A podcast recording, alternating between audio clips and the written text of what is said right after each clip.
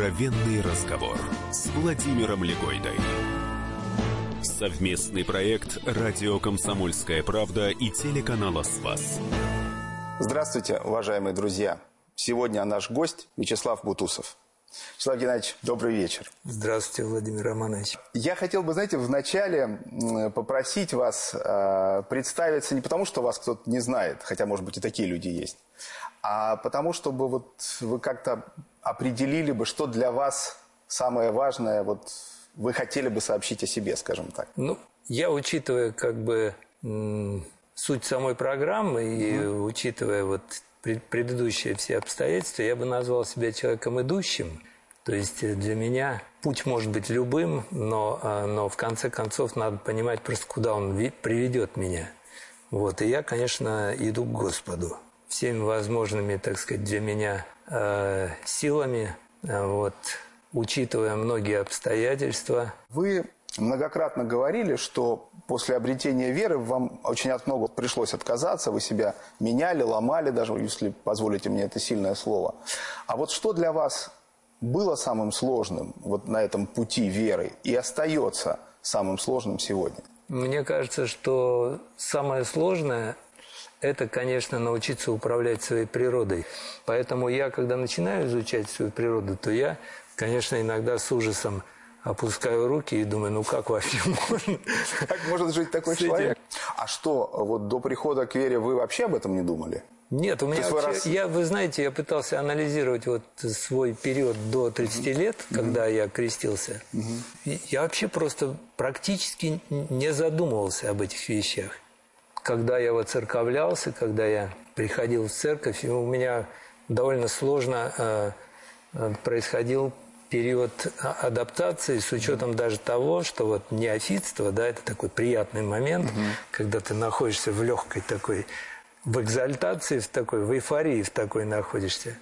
Я даже, помнится, когда приехал Костя сюда в гости, и я ему начал там что-то трещать. Да. Я начал трещать что-то. Он говорит, ну это пройдет. Да. А вот в одном интервью...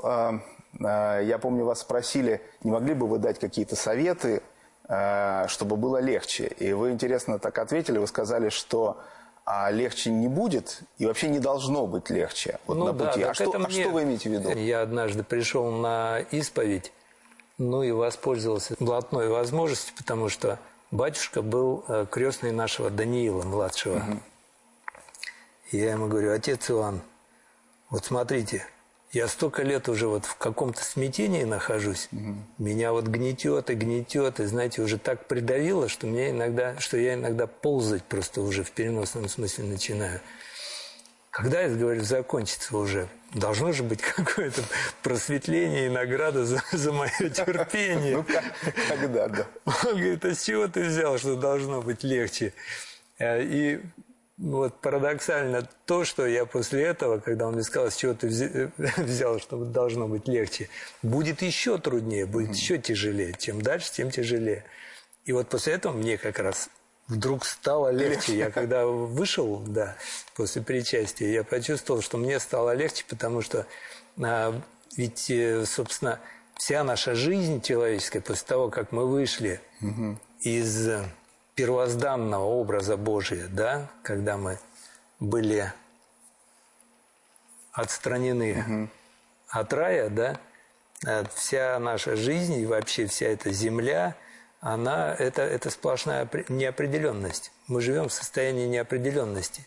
Поэтому для меня очень большое значение имеет вот именно состояние определенности. Пусть это будет там какая-то тяжелая перспектива или тяжелый, так сказать, момент переживания, но для меня это определенность, потому что я знаю, что я к этому готов уже. Откровенный разговор с Владимиром Легойдой. Гость программы – музыкант Вячеслав Бутусов. Одна женщина на исповеди говорит о том, что ее одолевает страшное уныние. Где-то в монастыре, там архимандрит исповедуется, говорит, вот, батюшка, у меня такое уныние, такое страшное у меня уныние. И, в общем, долго говорит, какое у нее уныние, он ее слушает, терпеливо молчит, потом в конце говорит, уныние – это монашеское, у вас депрессия. Вот А есть разница между, вот для вас, между состоянием такой психологической депрессии и унынием, как вы сказали, духовной смертью? Ну, конечно, есть, потому что вот это правильно, между прочим, вот то, что вот такое объяснение, что депрессия и уныние – это вещи смежные, но для человека непросвещенного это именно депрессия, потому что это исключительно на, вот на таком, на физиологическом уровне воспринимается, и, а вот на духовном уровне это уже вот можно говорить об унынии, потому что человек осознает, что это такое и в чем трагедия вообще вот этого как бы состояния. Как я понимаю, депрессия – это как физиологическое состояние, его можно, так сказать, всякими таблетками, да, там, подвигать, да? Да. А вот что делать с унынием, да? Я долго не понимал, что с этим делать, потому что, ну, это, знаете, как ночь наступила, стало темно. Вот, и если ты не уголек, то ты не в состоянии освещать вокруг себя пространство. Но надо каким-то образом освещать. И я, конечно, с этим вопросом приставал ко многим, и к священникам, и к близким, да, и к родным, и к монахам, с которыми я очень люблю общаться, потому что я вот как раз в их отношении тоже я с каким-то надеянием всегда. Я считаю, что, ну, я понимаю, как взрослый человек, что они тоже могут тебе дать ровно столько, насколько ты, так сказать, свободен. Ну, насколько твой сосуд, да, душевный свободен. Вот, и если туда как бы щепотка даже не помещается, то ты не сможешь этого в себя принять. Ну вот, и в результате я все-таки нашел такой внятный ответ, короткий. Мне, значит, я, во-первых, ну, как бы, когда читаешь молитву, какие-то тексты, да, ты все время об этом думаешь, тебе обязательно какая-нибудь приходит вот полезная мысль.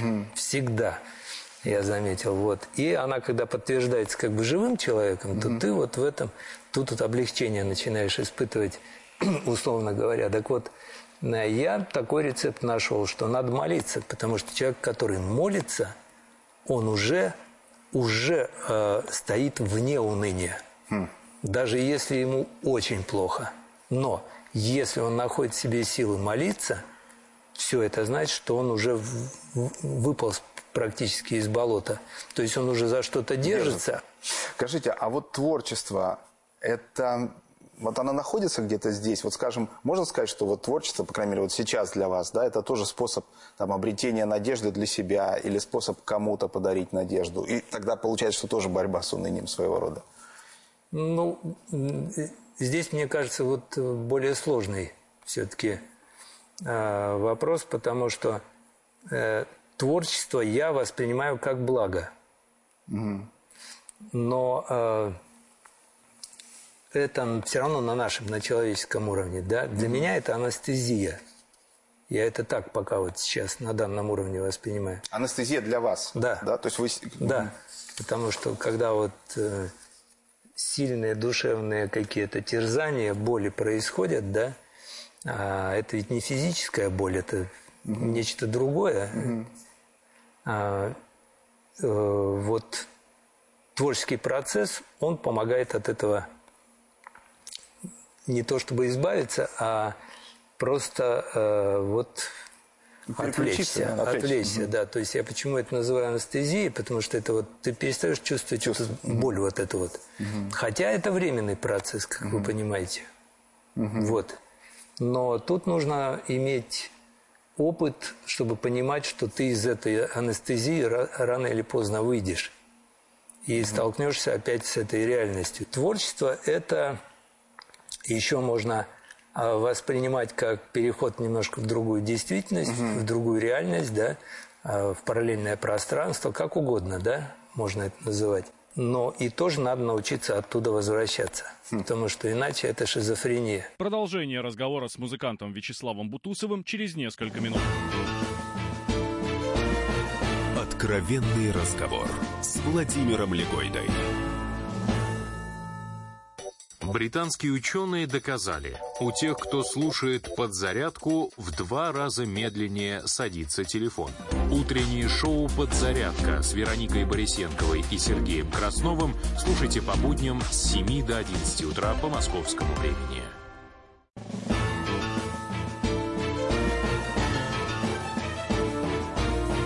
Откровенный разговор с Владимиром Легойдой. Совместный проект «Радио Комсомольская правда» и телеканала «Спас». Сегодня наш гость Вячеслав Бутусов. Я очень часто оправдывал свою лень, нерадивость тем, что вот я, или робость какую-то, да, тем, что вот, что я якобы терпеливый. Вот у меня такой миф был такой, я сам себе его придумал, чтобы оправдывать свои вот эти вот, значит, свое каверзное поведение. И, ну, и вот так же постепенно...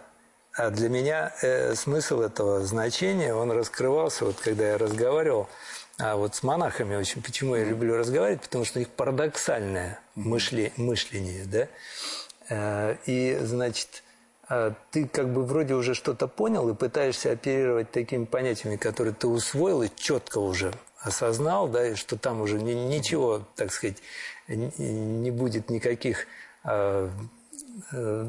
других смыслов, и вдруг тебя переворачивает весь смысл твоего знания, и ты вдруг понимаешь, что, как интересно, оказывается, нужно быть осторожнее. Вот. И мне кажется, что терпение – это как раз вот такие вериги, которые лучше взять на себя осознанно, чем на тебя их там повесят. Вот, потому что если нет терпения, ты взбудоражишься, ты как бы проявишь своенравие, да, ты начнешь сбрасывать это все, а не понимая, что тебе это необходимо просто. Вот, поэтому правильно святые отцы говорят, что терпение – это такая вещь, которую ты можешь понимать, но освоить, и тебе могут помочь понять это, но освоить это ты можешь сам. А вот я хотел еще в теме терпения еще об одном спросить вас, об одном моменте вот в плане творчества. Может быть, у меня такое наивное представление, дилетантское, да, но очень часто говорят, что вот там музыка, стихи, да, когда тебе вот диктуют, да, бывает. А вот что делать, если, как терпеть, вот если вы, ну, я условно сейчас говорю, вы пришли, сели, достали там, не знаю, ручку, положили бумагу или включили компьютер и, значит... И тишина, и ничего. Пустота. Или вы пишете... Тишина-то это еще терпимо. Это хорошо, да, пустота. И вы понимаете, что вот это можно, как это терпеть? Ну, это надо воспринимать как неизбежное наказание. Нужно посидеть и подумать, за что мальчика наказали и поставили в угол. То есть вот это вот символическое стояние в углу... Оно же вызывает так или иначе, хочешь не хочешь, ты в раздумья впадаешь. Почему и так далее. То есть человек начинает осознавать вот это состояние. Мне очень неожиданно то, что вы сказали, что это воспринимаешь как наказание. Конечно, да? Конечно. Но это первое, что нужно выработать в себе вот эту привычку, не искать, как сказать, козла отпущения. Но талант же напрямую... Я, понимаете, почему? Вот талант же не связан напрямую. Вот вы смотрели фильм «Формана Амадей»? Да, конечно. Помните, ведь там отчасти, да, вот что съедает Сальери вот в этой версии формановской? В том, что он молится, он все правильно делает, а Моцарт бегает, пьет, там, гуляет, а музыку пишет 100 раз лучше. И он вот в этом смысле, вот это похожая логика, он говорит, я не понимаю, я же, вот меня-то за что наказываете, да, а этому за что даете? Разве это не опасно вот в этих категориях наказания? Это такая линейная связь, вы думаете, здесь? Ну, это вот, как говорят старцы, слишком много вот этих внутренних помыслов. То есть это означает, когда вот человек вот терзается вот таким образом, это означает... Почему тому дали, а мне не дали? Почему там на этом дереве апельсины растут, а на мне там не знаю что. На мне не растут, хотя я крыжовник. Колючки растут, да. Но каждому свой талант дан. Вот это очень важно понимать. То есть нет человека неодаренного, потому что мы все от Господа Бога получаем какой-то дар в жизни. потому что это своего рода такой материнский капитал, который нам дает возможность потом начать с чего-то развития. Вот. Поэтому вот и пример Сальери, и пример Моцарта, они там, конечно, гротескно показаны, да? Да, потому что и то, и другое это такие, если не совсем крайности, то это такие, это гротеск, это, преувеличение, да? Потому что, конечно, они немножко по-другому выглядели в жизни. И Моцарт не такой сумасшедший был, и Сальери не такой там, как это сказать, хмурый злыдень. Вот. Проблема в том, как относился тот и другой к тому, что, так сказать, что перед ним было. Угу. Понимаете, вместо того, чтобы смотреть в свою тарелку, человек смотрел в чужую тарелку. А Моцарт вроде бы такой легкомысленный, да, то, что называется гениальный, а именно в том, что он в своей легкомысленности и гениален, что его совершенно не интересовало, что там у Сальери происходит. Видишь, там на горе возвышается крест, под ним десяток солдат, повисите на нем, а когда надоест, возвращайся назад. Гулять по воде, гулять по воде, гулять по воде со мной. Откровенный разговор с Владимиром Легойдой. Гость программы – музыкант Вячеслав Бутусов. А вот вам легче прощать или просить прощения? Мне легче прощать, потому что раньше я думал, что просить у всех прощения, да, это такой героизм своего рода, такая щедрость, щедрость души. А потом я понял, опять же, вот из разговора с монахами, что это выпендрёж. Это показуха. То есть там оказывается столько степеней вот освоения того или иного состояния, той или иной практики, что это бесконечный процесс, и, как говорится, совершенство, оно беспредельно, да? Хотя, в общем, я недавно для себя такое открытие сделал. То есть вот ты много-много читаешь один и тот же текст, но почему-то в определенные моменты ты пропускаешь эту мысль, и вдруг она раз, и тебя как будто, как сказать, озаряет. И меня вот поразила эта мысль, когда Иисус Христос говорит своим апостолам, что «будьте совершенны, как Отец, Господь Бог наш». И я подумал, насколько надо быть вообще самоуверенным человеком, чтобы идти по пути совершенствования до такой наивысшей, так сказать, степени развития. А потом следом я понял, что все равно это невозможно. Так что можно не, как сказать, не впадать в ложные малодушие в такое, знаете, что, дескать, все равно это невозможно и так далее и тому подобное. И нет в этом никакого высокомерия, надо к этому стремиться, вот и все.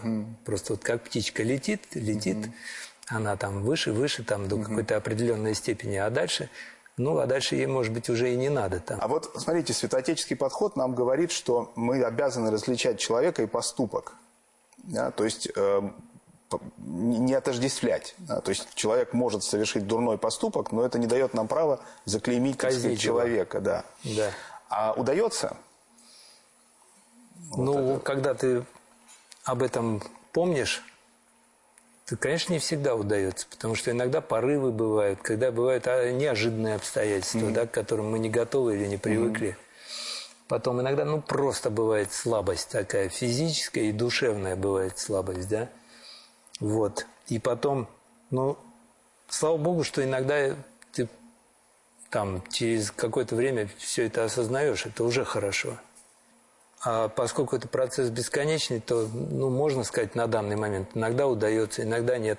А потом вдруг это повторяется, и ты как такое легкое дежавю такое. Как же так?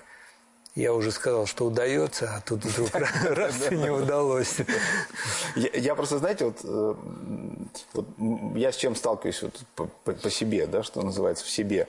Вот ты когда думаешь, надо бы там сказать что-то кому-то, да, что нехорошо ты, брат, поступил, допустим, да.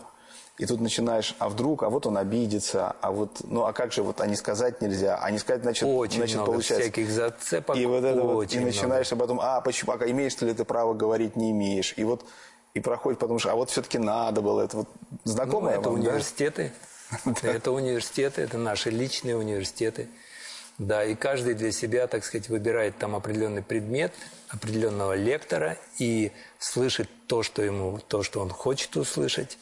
Поэтому я для себя некоторые вещи улавливаю, я их закрепляю. И по поводу обидеть кого-то, я себе успокоительное правило такое установил, что обидеть никого невозможно, если нет в нем внутренней причины для этого.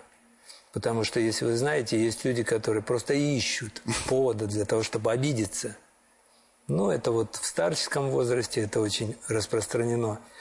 Это всего лишь человек взывает к тому, что ему нужно больше внимания. Продолжение разговора с музыкантом Вячеславом Бутусовым через несколько минут. Откровенный разговор с Владимиром Легойдой. Всем привет, с вами Владислав Лисовец. Слушайте радио «Комсомольская правда».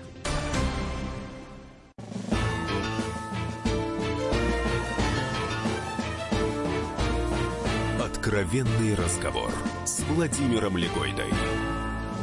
Совместный проект «Радио Комсомольская правда» и телеканала «Спас». Сегодня наш гость Вячеслав Бутусов. Ну, я могу сказать, что я человек в какой-то степени чёрствый. Опять же, по органике, по природе, по своей, да, по тем инструментам, которые во мне заложены. Но помимо этого много есть других инструментов, да. То есть... которые компенсируют все это. То есть это и есть природа. В ней всего много. Там уживаются и ежики, и цветы. Вот. И, видимо, вот у меня таким образом все выстроилось, что я, как бы понимая то, что невозможно не обидеть человека, но... я стараюсь вообще избегать таких ситуаций. То есть я же понимаю, с кем я имею дело, да? Я понимаю, там, чем это может закончиться. У меня есть какой-то опыт, особенно в отношении там, близких, знакомых, да? Поэтому нужно просто избегать этого, да? Чтобы все равно же потом терзание происходит, что человеку плохо, что он... И ты живешь все равно этим, да? Если вокруг тебя счастливы люди, ты счастлив. Если они несчастливы, ты будешь тоже вот в этом... паноптикуме пребывать в этом состоянии. То есть это все, это такой взаимообразный процесс, от него никуда не денешься. Но это надо вырабатывать в себе, вот, соответственно, как говорят монахи, вот доспехи эти. То есть ты их одел, а в тебя начинают лететь уже другого калибра стрелы, ты начинаешь дырки уже укреплять там и так далее, пока вообще не выработаешь вот эту вот защитную систему. Вот. Так что вот мы и вырабатываем вот эти все доспехи духовные. А себя прощать тяжело? Или, может, не нужно? Себя, по-моему, простить невозможно. Можно вот... там уединиться и попросить прощения, так сказать, у Господа Бога и ждать, как Он проявит вот это вот свое милосердие. А невозможно, что вы имеете в виду? Я, знаете, вот я почему уточняю. Невозможно в смысле, это невозможно в принципе или не нужно себя прощать, не имеешь права? Но это невозможно. Так же, как невозможно оправдать себя. Я просто что имею? Оправдать нас может только, так сказать, вышестоящий. То есть не имеем права себя прощать, вы считаете? Ну, я не знаю, такого не написано нигде. Нет, что я... Имеем ли мы на это право или не имеем? Мы имеем право на что? На волеизъявление, да? На свободу выбора. Ну вот посмотрите. Так что мы имеем право. Я сейчас поясню, что я имею в виду. Вот у апостола Павла в первом послании к Коринфянам есть такие слова. «Для меня очень мало значит, как судите обо мне вы или как судят другие люди. Я и сам не сужу о себе». Ибо хотя ничего за собой не знаю, тем не менее, но тем не оправдываюсь. Судья же мне Господь. Вот вы вот это имеете в виду, что конечно, я о себе не сужу? Конечно. А не конечно. Ведь мы для того, чтобы себя увидеть, мы должны совершить вот этот шизофренический шаг. То есть выйти, посмотреть на себя со стороны, а потом ведь надо вернуться. А вот иначе клиника вот эта вот смертельная наступает. Так что... Может быть, в этом какая-то сакральная, так сказать, вещь заложена, что нам не нужно это делать. То есть можно, наверное, но лучше не нужно, делать. Да. Да. Все мне позволительно, но не все полезно. Да. Ну, конечно, да. Откровенный разговор с Владимиром Легойдой. Гость программы – музыкант Вячеслав Бутусов. Любовь – это самое таинственное вообще, что для меня... вот вообще может представляться. Для меня это что-то такое с трудом оформляемое, да? Настолько это должно быть, на мой взгляд, нематериально, что можно только вокруг да около ходить. Настолько это нематериально.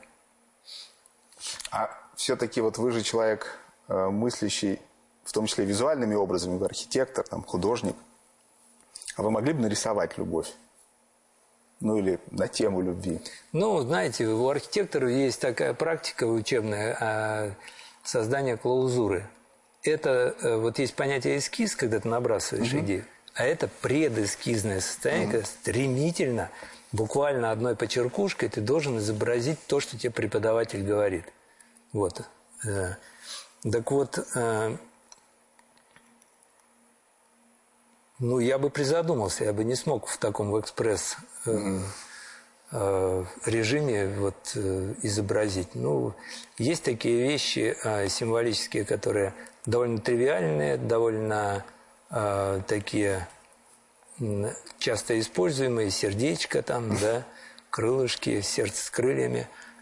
Ну, что-нибудь придумать можно, конечно, но вряд ли можно, потому что, когда мы, в конце концов, вот, читая все это, понимаем, что любовь – это Господь Бог, и ты должен все это объединить в себе, и примитивные свои представления, и те, которые вообще с трудом вообще поддаются какому-то осмыслению. И лучше все-таки, для меня лучше, чтобы это было что-то мистическое такое. То есть не пытаться лучше эту тайну как-то вот... Ну, может быть, всему свое время. Может быть, есть вещи, которые... Вот само понятие изображения, да, вот это вот наскальное, да, обязательно, так сказать, отметить, здесь был Вася. Оно может быть настолько как бы ограничено в своем применении, что и не надо вот такие вещи, понимаете, пытаться рисовать. Я тут мучительно для себя в обратном порядке разматывал историю развития изобразительного искусства. Знаете, когда вот от канонических изображений перешло все в плоскость бытовых, и все ведь достаточно плавно происходило. Ну, я уж не говорю про то, что сейчас происходит в изобразительном искусстве. Вот это состояние растерянности. Очень плавно все происходило. И слава богу, что мы имеем возможность так это все видеть. Потому что мы живем в 20 веке, и вот эта вся времена, вот весь этот огромный период, он так сжимается, да, от там, условно говоря, от наскальных, да, изображений. И... К примеру, там, если взять Босха, да, то ты понимаешь, что это все символы. Там нет ни одного лишнего элемента. И это правильно. Потому что мы и так намусорили много, и так много ненужного, лишнего, и вообще мусора бесполезного, а иногда вредного. Вот. И в этом смысле я вот... По-другому вообще многие вещи стал воспринимать. Я даже, как человек, я всегда себе говорил, что я самоучка, вся моя музыка – это то, что я сумел вот воспринять на таком как сказать, на детском уровне, начиная с 7 класса, когда я начал слушать всю эту рок-музыку, так называемую, вот я впитал в себя всю эту информацию. И вот сколько я смог впитать, так оно во мне и живет, и каким-то образом там трансформируется, да? Но это все мои знания. Я это познал самостоятельно, я почувствовал это на себе, это во мне самое крепкое, что есть. Вот, потому что я это сделал по собственному желанию, меня никто не заталкивал это. И я всегда думал, что для меня академическая музыка – это настолько далекая вещь, в отличие от изобразительного, что я, с моим скудным умом и непросвещенностью никогда в жизни не смогу это все слушать вот именно на уровне на таком, когда ты воспринимаешь. Угу. Потому что были периоды в молодости, когда я это просто вот отметал категорично. Все.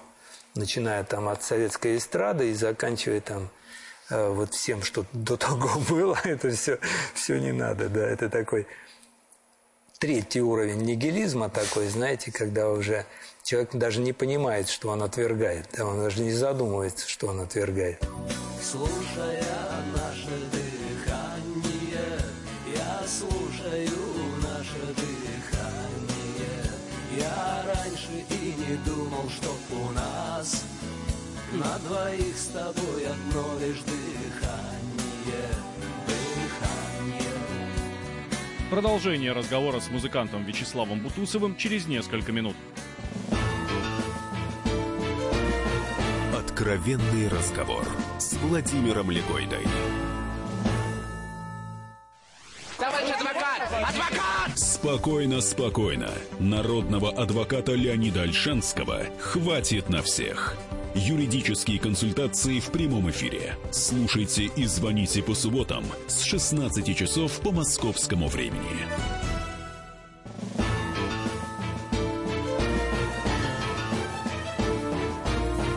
Откровенный разговор с Владимиром Легойдой. Совместный проект «Радио Комсомольская правда» и телеканала «Спас». Сегодня наш гость Вячеслав Бутусов. Любовь связана с радостью. И апостол Павел говорит, всегда радуйтесь. Да. Вот это о чем? Это, мне кажется, это как раз вот практика, если так можно сказать, человеческого обретения смысла жизни. Потому что мало кто, в конце концов, задумывается о том, в чем смысл жизни. И вот... И в конце концов это блаженство, а блаженство – это уже такая близость к Богу, которой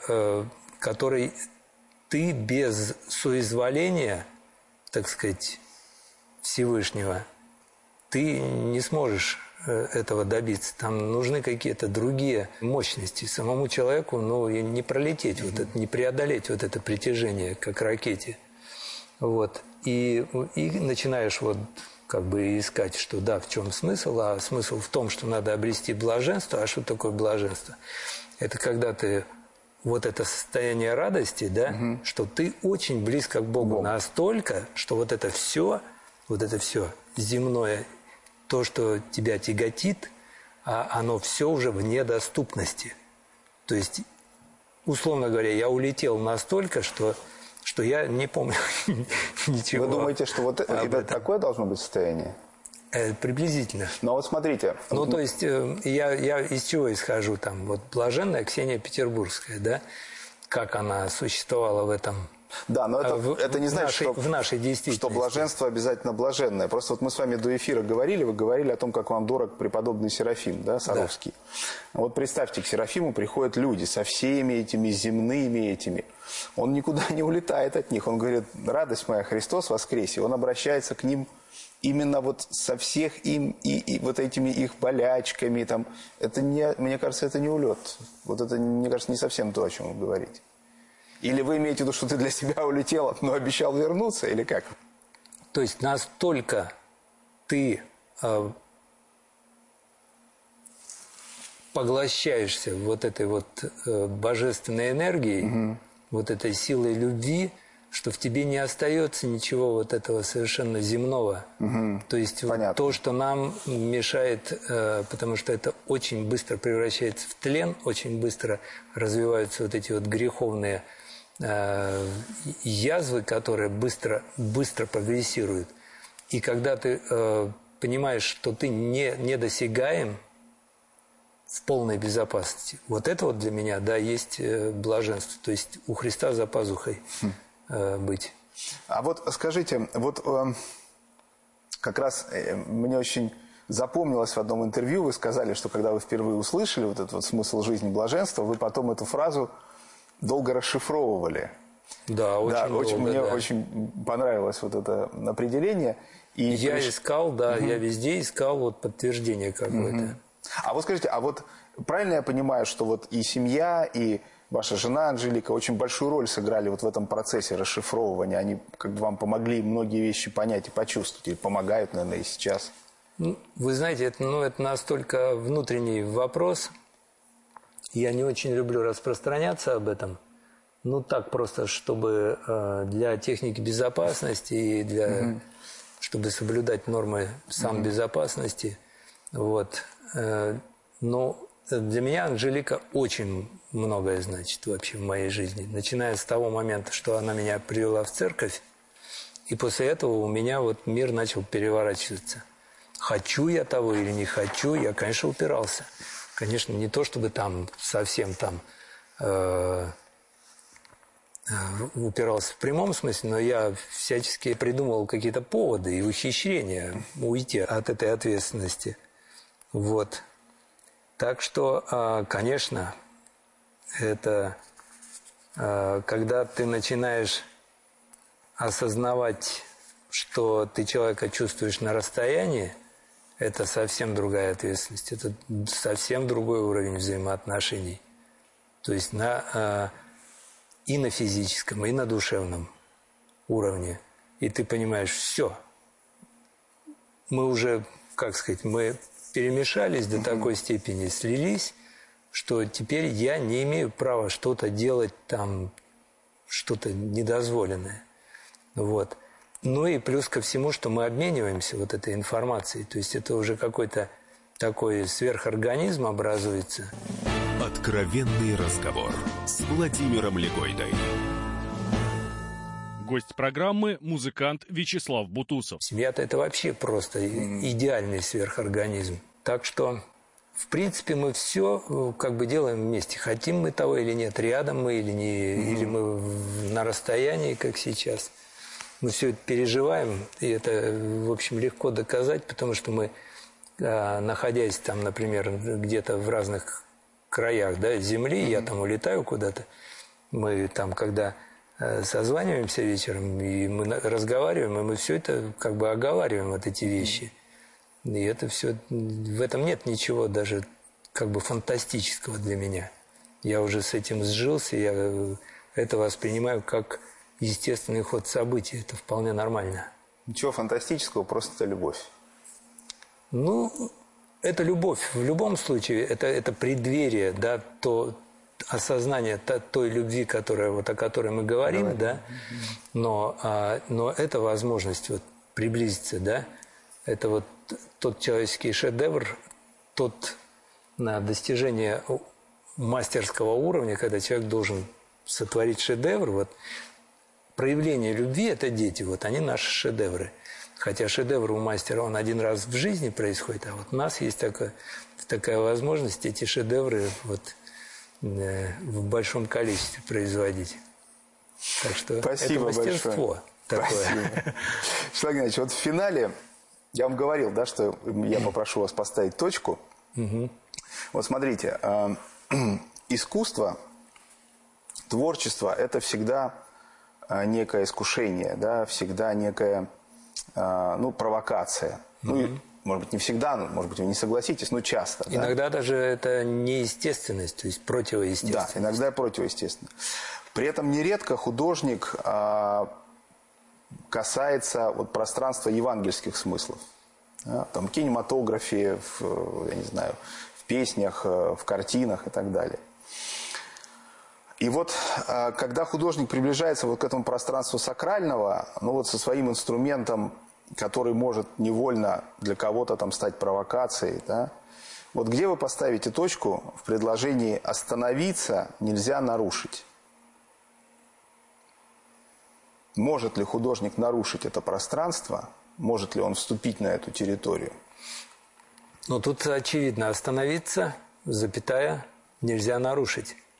Это вот как раз к слову о том, что должны быть выработаны какие-то правила внутренние, вот как заповеди, но для каждого человека свои, которые должны работать регулярно, чтобы уже не задуматься, можно это делать, нельзя, нужно или нет. Это мы шишки набиваем, да, и в результате, в общем, как у Казьмы Прудкова, там уже можно определить просто степень интеллекта человека.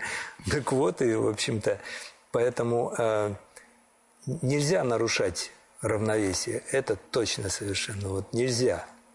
Нельзя, потому что наклоняется плоскость, на которой ты стоишь, и все, и ты начинаешь... А куда она тебя, так сказать, скатит, непонятно. Спасибо большое. Это был Вячеслав Бутусов. Откровенный разговор с Владимиром Легойдой. Здравствуйте, я певица Екатерина Семенова. Слушайте всегда радио «Комсомольская правда».